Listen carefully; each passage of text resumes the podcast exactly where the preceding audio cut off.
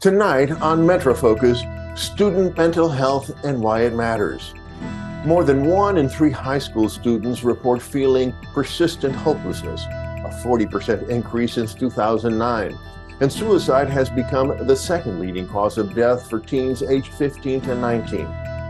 And while today's students are facing unprecedented challenges in the realm of mental health, there is some good news on the horizon. There are now resources available to help families, students, and educators confront this crisis. Here at the WNET Group, we are committed to being part of the solution for our community. That's why we're pleased to announce a new online toolkit specifically designed for New York educators, available free on PBS Learning Media, a dynamic website that offers educators access to thousands of resources from PBS stations and partners. Teachers are called upon to address student mental health issues now more than ever. So we created a toolkit to help teachers promote student well-being with digital media and more. Active listening is an incredibly important skill that you need as a teacher, educator, and as a parent. Get to know your students and build community in the classroom. Student Mental Health Matters features expert perspectives, student voices, and real-world strategies and solutions, including when to call in specialists. Free at pbslearningmedia.org slash mental health matters. All this week, Metro Focus will bring you stories on mental health from a variety of perspectives. We'll hear families, students, and doctors discuss this urgent issue and explore emerging solutions starting tonight with the documentary Anxious Nation, a mother and daughter's unflinching look at this growing crisis affecting our kids. Metro Focus starts right now.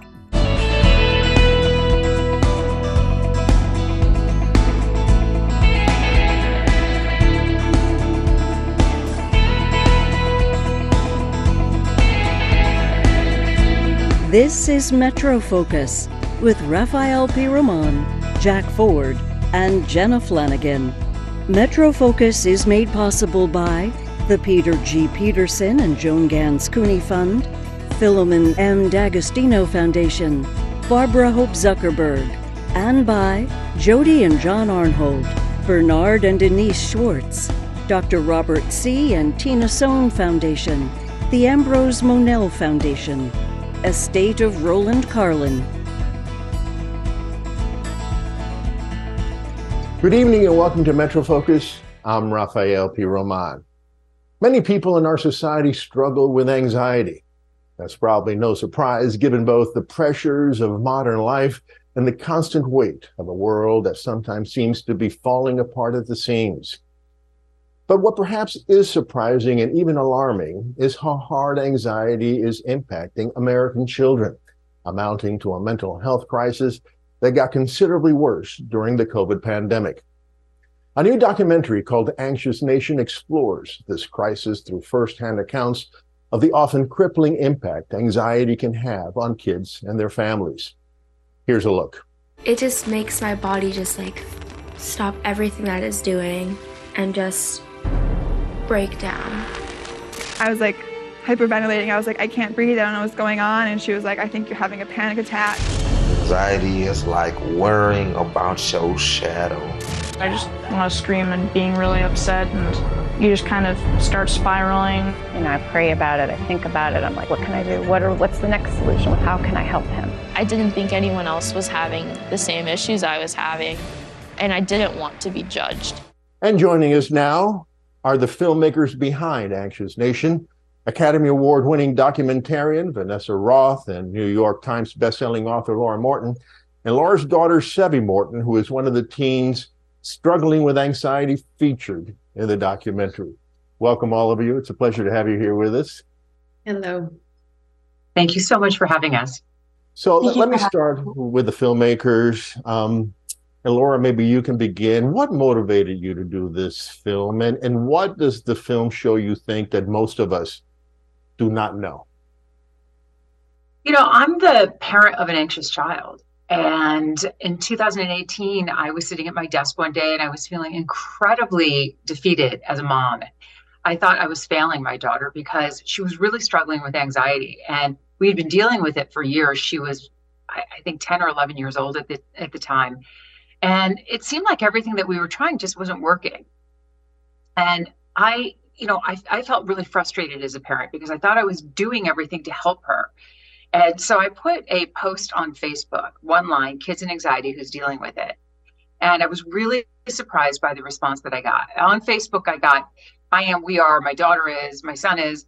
But it was the private messages that came in that really, really startled me because I thought what was happening in our home was only happening happening in our home. And this was in 2018 where we really weren't talking about these things.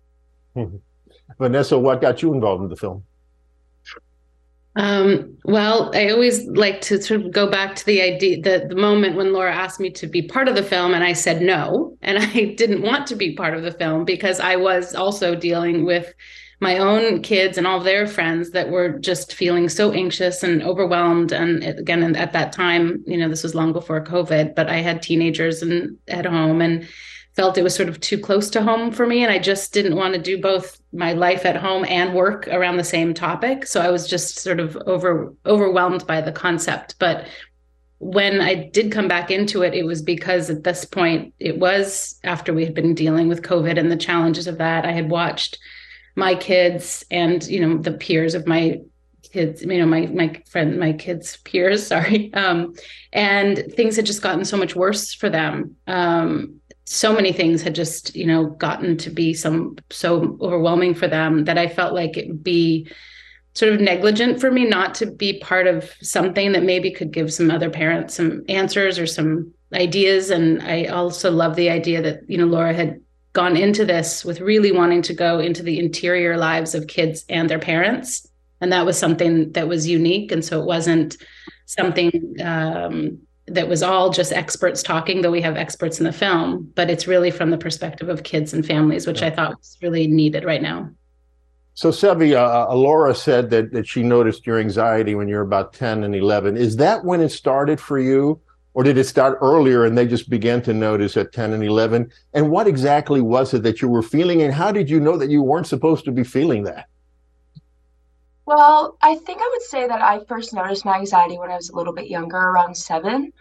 Um, I used to go to a summer camp, and it was supposed to be this fun thing that you know kids enjoyed. I was with 12 other girls in this big summer camp where we were doing so many fun things, and I cried every day. I wanted to come home. I didn't want to be there, and I think that's when I noticed that this wasn't normal because everyone around me was having such a good time, and for some reason I couldn't have a good time. So I I I think that's when it became most um, prevalent for me that this wasn't normal and that what I was feeling it isn't supposed to happen.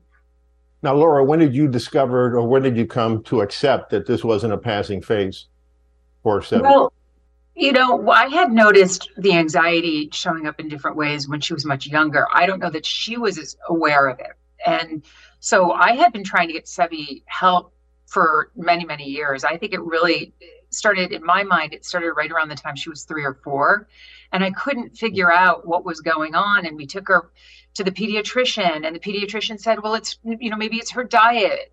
And, you know, then we took her to a specialist, a gastroenterologist, and they said she needs more fiber. And, you know, and then I took her to a therapist, and the therapist like, she seems fine, you know and so it took us i would say solid solidly seven years to get an oh, answer oh, oh. it was really i just wanted somebody to tell me what was going on give me something Right. And you know that's what's so frustrating for so many people is first of all, eh, as one of the experts in our film says, it takes most families two to eight years to seek help.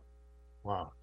And that's really staggering for me. And it took us seven years to get an answer. So imagine, you know, uh, if, if you're a family struggling and you really don't even know what you're struggling with, how frustrating that is. Yeah.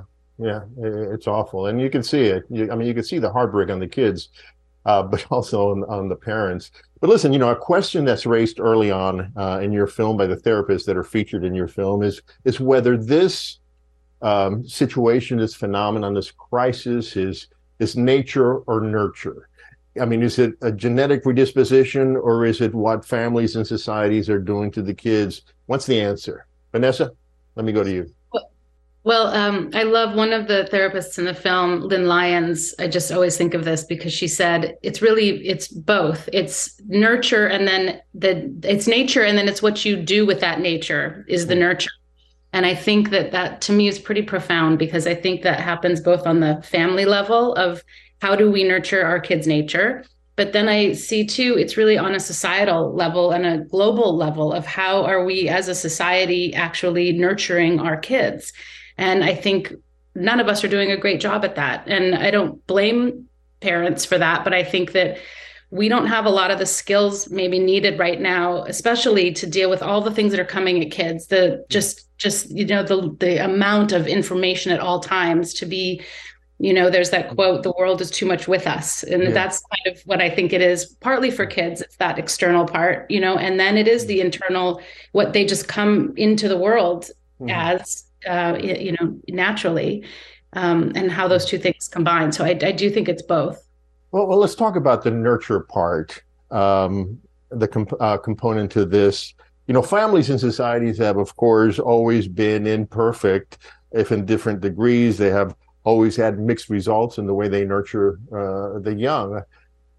What is it about us, about Americans or Westerners today, uh, that makes us so imperfect a parent that we are creating a situation that's worse than ever. Laura. Well when i first set out to make the film i one of the premises was that we had a generation of really anxious parents who never dealt and coped with, with their own anxiety. And that generation is now raising their kids to not feel like they feel yeah. to not suffer the way that they suffer. And so in the process of doing what we think is coming from a really loving place and what we think is the right thing, I think we're doing more damage than good with our kids. I think we're contributing to the problem out of this notion that we don't want them to hurt. We don't want them to be in pain. We don't want them to, you know. So I think to me, I think that's one of the biggest issues around that. You know, look, you do have so, you know there is a nature part here where there are some kids just as they are, you know are born to be natural you know athletes or you know musicians they're born with a propensity to be more anxious. Mm-hmm. But then if they're born into that, the likelihood is that their parents are very anxious. And so they're yeah. getting it from every which way, right? Yeah. And then, you know, and then of course you you have, you know, situational anxiety. And, you know, for Sevi, for example, you know, school shootings are a big, you know, a big thing that triggers her anxiety. Hmm. And these kids are growing up with with things that like we didn't it's you know eco anxiety. They worry about you know the, they worry about climate change. They worry about if they're going to you know if somebody's going to shoot up their school. Like that's a lot. And and the anxiety is a natural reaction. Yeah. Well you know i, I recently heard a comedian podcaster um, uh, say in an interview that it really does take a village to raise a child but that unfortunately the the people in charge of the village nowadays, at least in this country, are the village idiots and the village villains, the people that uh, brought us to the brink of, econ- of, of ecological disaster and then are want to scare us half to death about it. The people who brought us pointless wars, you know, a great recession and perhaps a, a coming Great Depression once again, and a bunch of other such delights. Um, is that fair? I mean, are, are are are we contributing to this not only because you know we're parents and flawed, but because we have a uniquely flawed system of governance? Huh. Do we ever? I uh, yeah, I think it, it, sorry, go ahead. Yeah, well, I was just going to say when I first set out to make the, the Anxious Nation, the question that I was asking in 2018 was, are we more anxious or are we just more aware of it?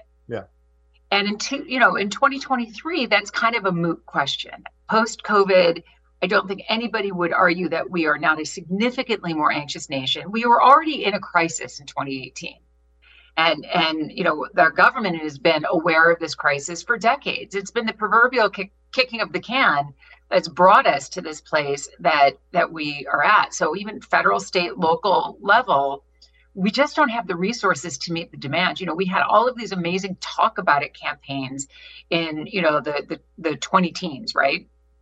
And they worked.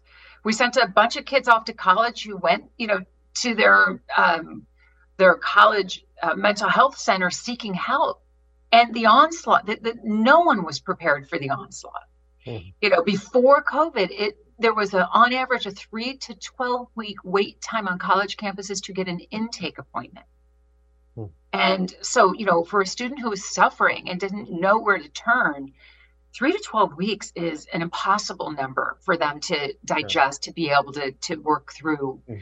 this mm. with no tools and no resources uh-huh.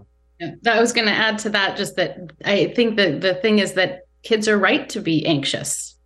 I mean, it would sort of be a little bit of a disconnect if they weren't anxious with kind of again all the things that they're having to to live with. And i think that's where to me the film and why i ended up really getting involved and wanting to do it was that so we acknowledge that and we understand that and we know that. And so what are we going to do about that? Because the all the things that are pressing down on our kids internally and externally are not going to change. We're not going to necessarily solve or we're not going to solve all those things and suddenly life is going to feel calm and and simple. Um, we have a complex world and people are complex individuals. So it's more like laura had said it's looking at what resources do we have now for kids and for ourselves as parents too. How do we start coping ourselves and learning some tools and learning some ways to live together through you know these different generations and helping each other and becoming a better village but, you know related to that aside from the particular stimuli that are hitting us and the way uh, our leaders are dealing with it and, and the resources available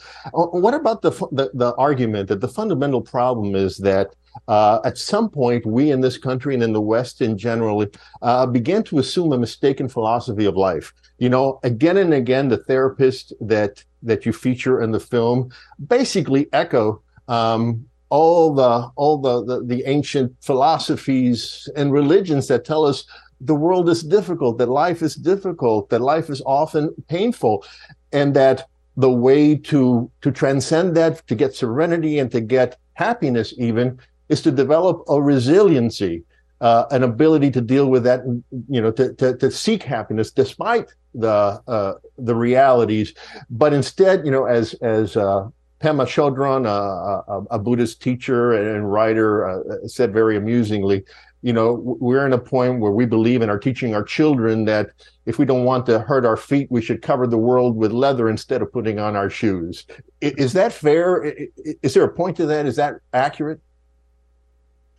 Vanessa? Uh, I, I just, I mean, I'll say just my looking at look at my own children and their friends again. Look as they've been as they've been growing up. I have found so much truth in the idea of searching for your own meaning and purpose and feeling needed and you know wanted and part of something becoming part of some kind of community you know using that anxiety and that energy and putting it into something that means something to you. And I, you know, one of my daughters um, is now a teacher, um, the other's a songwriter. And I have a son who's you know trying to figure out what he's interested in, but I see that their their moods and their feelings about themselves just improve so much when they actually are sort of giving something, you know, contributing something to something that matters to them. Laura, you want to add? Yeah, you know, I think that um, I think that you know statistically, we are a lonely, disconnected community right now, or no, not a community. We're so loneliness, isolation, disconnection is such a big piece of this, right? Even in a world where our kids feel so connected, you know, through their devices or however they they connect with their friends, they're not really connecting in person with their friends. Right. That's sure. And you know, so I think that that that's a really big piece of the equation. And I think what we've had is this falling away of community. And we know, for example, that our kids have a spiritual hunger, but they've turned away from their parents' religion. Hmm. And so, you know, historically, the church, the synagogue, you know, the mosque, wherever it is that you you worship, was the place that you would go to connect with other people. And as Tim Story says in our film, we were never meant to be singular. We were meant to be plural. And it really is about community. And one of the reasons that we're, you know, so excited about this film is because, you know, it's it's about creating a community around something we all share in common. Yeah. And and you know, to to take the shame and the stigma out of it. So that it's okay not to be okay. Well, let's talk about that shame and stigma because a lot of the uh, therapists that uh, in your film, and, and I've interviewed uh, at, at, least one of them in the past, um, who, who, who, focus on who, who, really make an issue of the, the the problem of stigma, how it exacerbates the initial anxiety. Uh, but Sevi, let me go to you. To to what degree were you con- did you feel that your anxiety was was a problem? Did did that your fear that your peers would uh, would know about your struggles with anxiety made that anxiety worse. Was that a reality for you? I would say at some point. Um, lately, no, because me, me and my peers, we are so open about it, and everybody around me, and I've noticed lately at school that um, everybody's so open about their mental health struggles, which is a really good thing. And we have like um, mental health week and we have all these things at my school um, that talk so openly about mental health. But when i was younger i would i would definitely pro- yeah i would say for sure because um, i didn't know how to really communicate what i was feeling. So i obviously didn't want people to judge me for it mm-hmm. and i wonder you know as the the, the stigma dissipates it's not gone but as it dissipates and people are more willing to to talk about it. I wonder if those kids that you said when you were younger, you knew you had a problem because they seemed so happy. I wonder if when the stigma disappeared, you found out that maybe they weren't as happy as they appeared to be. Yeah, for sure. I mean, I notice that now because I'm still friends with some people um, mm-hmm. from when I was younger, and I know, and I kept going to that same summer camp for multiple years and I, I could see how everybody's feelings progressed. Hmm. Interestingly, I want to sorry, I want to bring something into that, and that is that there are some communities where the shame and stigma still exists yeah. deeply. And it's really important, you know, where where a mental health issue is considered weakness, you know, and it's really important that we work very hard to help those communities hmm. move through. You know, the Black and Brown communities have a lot of um, shame and stigma around mental health, but they also have a lot of distrust of the medical system in hmm. general in this country. Yeah. Yeah. And so I think that it's a it's it's important. Is it getting better? I think it's getting better. I think you know we have um, a really great diverse cast that talks about it, but there are lots of communities that simply don't talk about it. Yeah and you know so and and thank you know thankfully people like taraji p henson is out there advocating mm. and you know for but anyway for me there was so much eye-opening mm. discoveries as we were making this film you know we talk about Sevi, Sevi school has these programs but there are schools that don't have those programs there are schools that don't have counselors or nurses and so what what's happening to those kids this is the thing that i you know that keeps me up at night so, you know, before I saw your film, if somebody had asked me what the role of social media is in this exploding uh, anxiety among children, I would have said it's probably the whole story. But learning, as I did through your film, that this anxiety happens so young among these kids that, it, you know, it makes me think that no, maybe not. What's the answer, Vanessa? I don't know if I have the answer, but I'm sort of laughing because my son, who's 11 and knows when I'm talking about the film, he says, don't be one of these adults that say it's just social media because actually that's where I am connecting with my friends through certain things. I'm not talking about things where you're just looking at sort of strangers, you know, um, feeds or whatever, but actually his friends that he does know at school. And he's like, this is how we talk to each other. That's not contributing to my anxiety. he is very you know, adamant about that.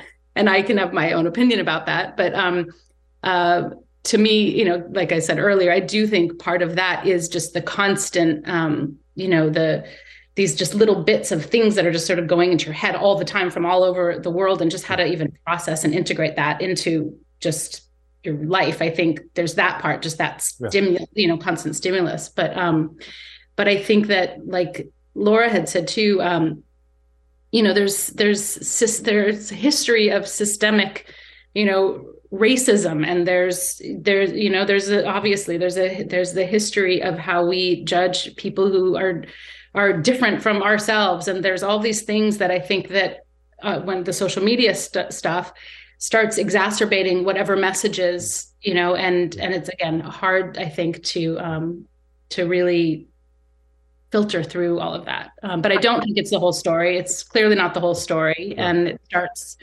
younger. And uh, oh, one other thing I was just going to quickly bring up too when Sevi you were talking about camp. I know, and shame, I know one of my daughters, when she was in high school, would get, she's very much of an introverted kind of kid and gets very anxious about social situations. So a lot of times she wouldn't go to a party or something that friends were having. And she sort of felt that kid, her friends didn't understand. She felt that they kind of were thinking that she just didn't want to be with them. They felt sort of rejected by it, and they didn't understand what a big deal it was for her to be able to get out of the house and to go to that party. Like, it was huge for her to be able to do that. And I think, like Sevi said, when you get a little older and start talking to your friends and realizing, like you just said too, Rafael, that um they actually were going through it too, and suddenly it doesn't become it's not so different anymore and it's actually pretty normal and you know we, we, just have about three or four minutes and i want to get sevi into this because i know in your film in the film you talk about social media and how you begin to worry about do i have enough followers? Do i uh, you know and i imagine cyberbullying is an issue. I mean i remember when i was a kid how much we hated to be bullied but now it's you know it's it's it's you know completely open to everybody. To what degree if it didn't cause it, to what degree did social media exacerbate your anxiety? Well, I think there's many key factors that goes into this. It's not the core of my anxiety. I know that. We know that. But I would say it definitely does contribute. And I know when I don't have my phone, when I don't have social media, as much as I hate to say it, I'm a happier person. Um, but I would say I, have never gotten affected by cyberbullying, luckily, but I know people who have and I know what kind of core effect that takes on you, whether it's somebody um, commenting on yeah, your looks, commenting on like your smarts, whatever it might be. You take that with you. You hold that on. Like you think hmm. about that hmm. for a really long time. Hmm. And even if it's a random stranger, the effect that a random person can have on someone is insane. Thanks for tuning in to MetroFocus. You can take our award winning program with you wherever you go with MetroFocus, the podcast. Listen and subscribe wherever you get your podcasts so you never miss an episode. Or simply ask your smart speaker to play MetroFocus, the podcast. Also available at metrofocus.org, WLIW.org slash radio, and on the NPR One app.